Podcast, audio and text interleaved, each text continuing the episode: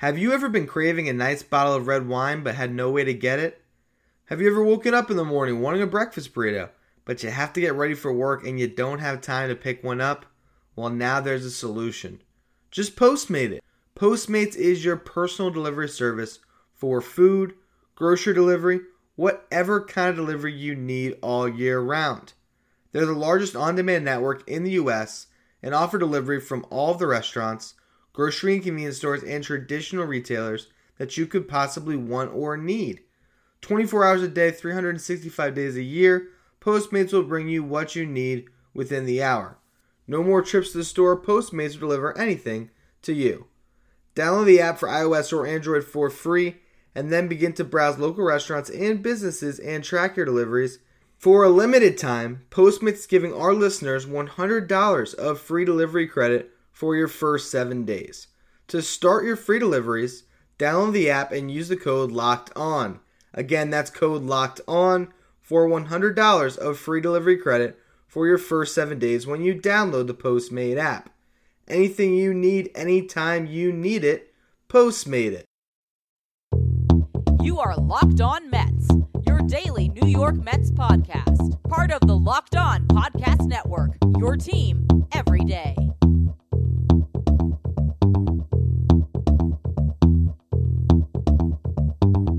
Hello to all you amazing Mets fans. You're listening to Locked On Mets, part of the Locked On Podcast Network, your team every day.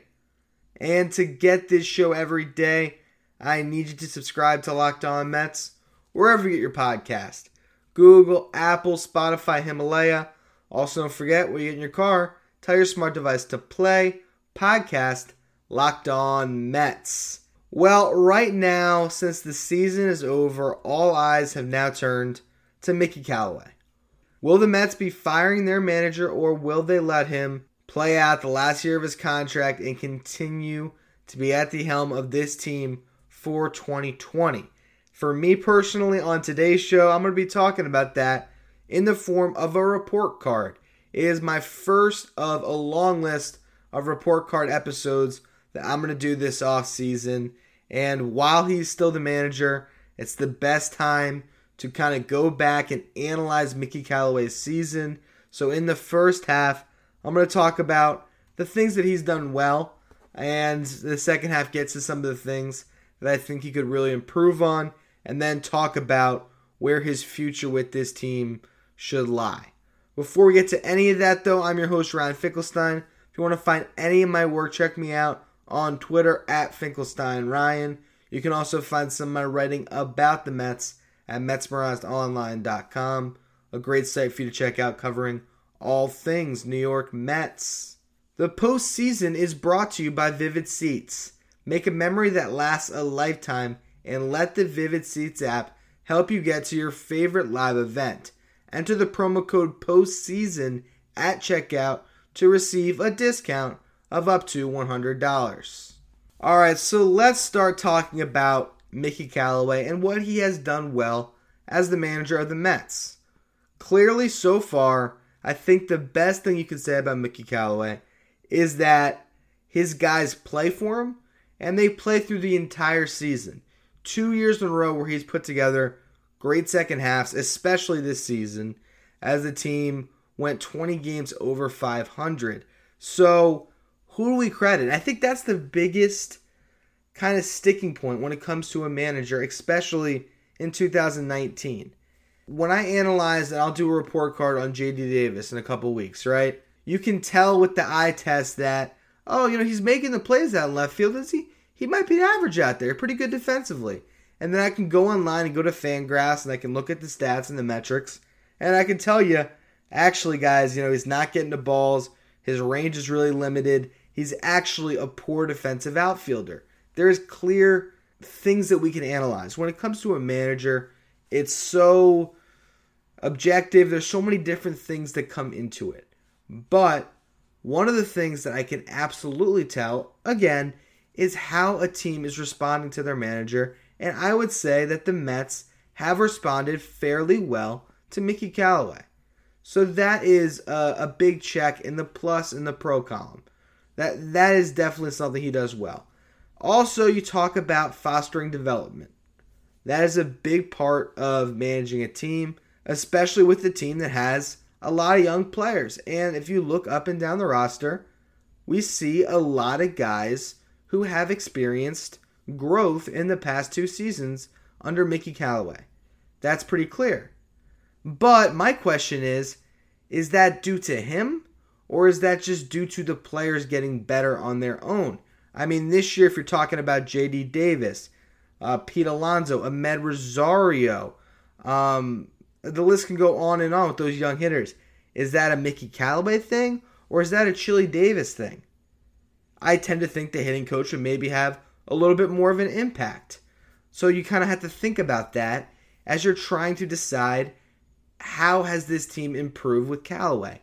And let me just, you know, put one player out there for you. Amed Rosario, right? Last year it was a, decent season, but altogether kind of a disappointment in 2018. 2019, he takes some big steps. Here's someone I might credit for Amed Rosario's development, and that's Robinson Cano for really taking Rosario under his wing for the whole season. And when you talk about going from Jose Reyes, who was a good player, but still, as a mentor, to Robinson Cano, who is, you know, statistically a Hall of Famer, you have to wonder the impacts. And so there's so many ways to try to cut these things up that's hard for me to go and look at Callaway and say, Mickey Callaway, he's the reason that these hitters developed. Now, on the pitching end, that's obviously another thing to think about. What has Mickey Callaway done to impact the pitching staff? He is obviously heralded as a pitching guy, was the pitching coach for the Indians for all those years. You look at Corey Kluber, he turned him into a Cy Young. Now you have Jacob DeGrom, Cy Young. So is that a Callaway thing? How do we kind of figure that out and factor it all in? So maybe that is where Callaway has had a great impact. But then you look at the bullpen, and the bullpen didn't pitch well. So then it's you're trying to juxtapose those things and figure it out. I think a lot of these things comes down to what players you have in front of you and how they perform. So it's like you don't want to blame him for the bullpen, but if you're not going to blame him for the bullpen, can you credit him for the starting rotation? And that's kind of the problem I keep running into when it comes to trying to analyze these things. The one thing I'll say is the starting rotation has been very healthy. This year they all made 30 starts. Who would have seen that happening? So maybe you can credit Mickey Callaway for that. At the same time, they also, a lot of them, had better second halves than the first halves, where really there was a big uptick in performance across the board, it seemed, when Phil Regan took over as the pitching coach. So is this a Callaway credit or can we credit the pitching coach? At the end of the day, when it comes to the positives of Mickey Callaway, I come back to my initial points. I think that his team plays for him and plays hard. That is one thing that I can say with certainty when it comes to Mickey Callaway. All of the other stuff, to me, it's hard to directly attribute that to Callaway. I just, it's hard to do. So, really, when I'm breaking down this report card grade, the things that I can tangibly see, it's two areas, right? The first area, which I'm talking about now, is commitment. Can you get your team to buy in? And for that, and for what the Mets did in the second half, I have to give them a B plus because the fact of the matter is is a big part about being a manager is to get your team to buy in and that is for the entire season. So why is his team getting off to slow starts? So while he's finishing strong, June has been a disaster.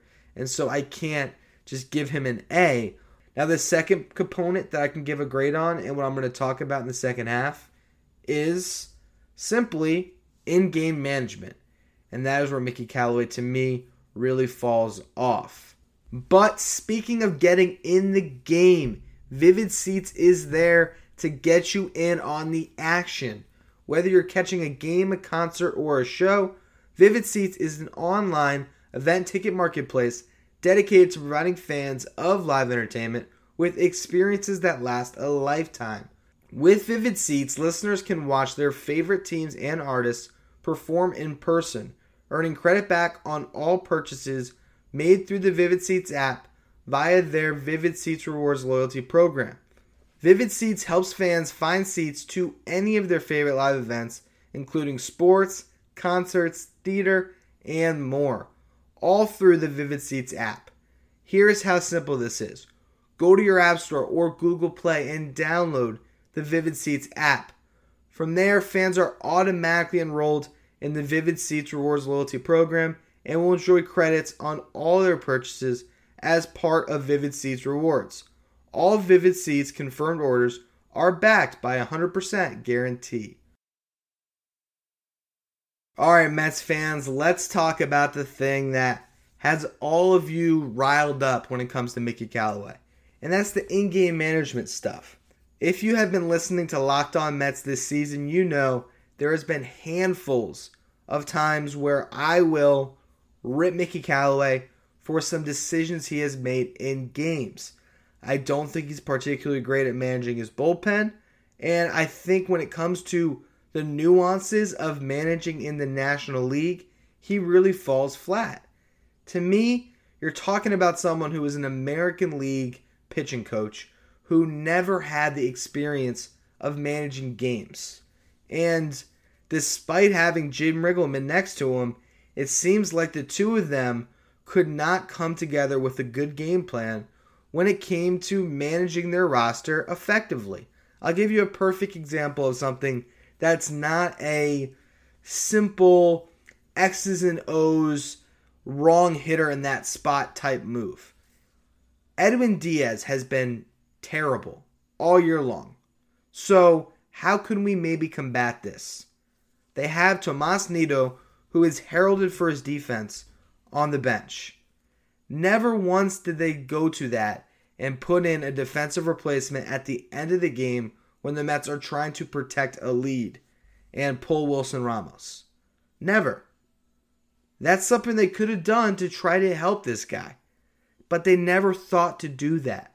And there's things like that that just go on and on. Times where JD Davis would come out of the game in a double switch in a game where the Mets didn't have a comfortable lead with a bad bullpen, and then his spot would come up in the lineup later and it would bite them. So there's a lot of different little maneuvering things that I just did not like when I'm watching Mickey Callaway manage a baseball game. And let's not forget, this is a guy that actually batted out of order in his first year. I mean, I understand he was a new manager, but that should absolutely never happen. I can't see him rising to the occasion in a big postseason National League battle where you have two guys trying to play chess out there I just think Mickey Callaway, when it comes to in game management, I think he's only capable of playing checkers. I just don't think he has that in him. And I don't know who the next guy would be. But to me, we've seen enough of Mickey Callaway these two years to tell me that he shouldn't be the manager when it comes to that aspect. So let me just kind of bottom line the whole report card side of it. When it comes to in game managing, I give Mickey Callaway a D. I just I can't get away from that. So if you balance the two, okay, in-game managing and being a good face that the team really rallies around, I come up with a C, C plus for Mickey Callaway's season because in the end they didn't get to the playoffs. And as much as we want to say in the second half they were incredible, they were in a position late in the season where they got within a half a game of that wild card spot and they finish, you know, 3 games out of it. I know the Brewers took off, but there was still that 6 game stretch where they got swept by the Cubs and the Braves. So to sit back and completely just say Callaway's amazing for what they did in the second half, I think it's a mixed bag. So with that being said, what should the Mets do when it comes to the manager? For me, I am really torn because I can see the positives of keeping Callaway there. You can keep continuity, stability in the organization is something that is key. And so I get that. But here's the reason why I ultimately go back to firing Mickey Callaway. Simply put, what it all boils down to me is Brodie Van Wagenen. There has to be continuity when it comes to your general manager and your manager. And while some people think that Brodie is a clown show, and I know a lot of people don't like his moves, and I frankly don't like some of them either. Right now, this organization is Brodie's ship to either sail to the promised land or crash and burn. It's just that's where they are with this Brodie Van Wagenen experience. And so, if you're going to be that all in on Brodie, you gotta let him hire his own manager. I think I've referenced this before, but I remember hearing a story about when the Mets were interviewing and hiring assistant general managers after Brodie was in place. He was asking them about what they felt about firing a manager in the middle of the season. At one point, he threw a chair at Mickey Callaway and the coaches. I just don't think that there is a consensus when it comes to what the organization should be doing when it comes to the manager.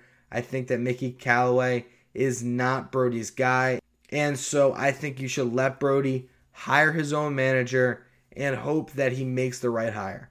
That's just the way I feel about it. Now, I can talk about candidates another day if this actually goes through. As I'm recording this podcast late Monday night, still no word yet.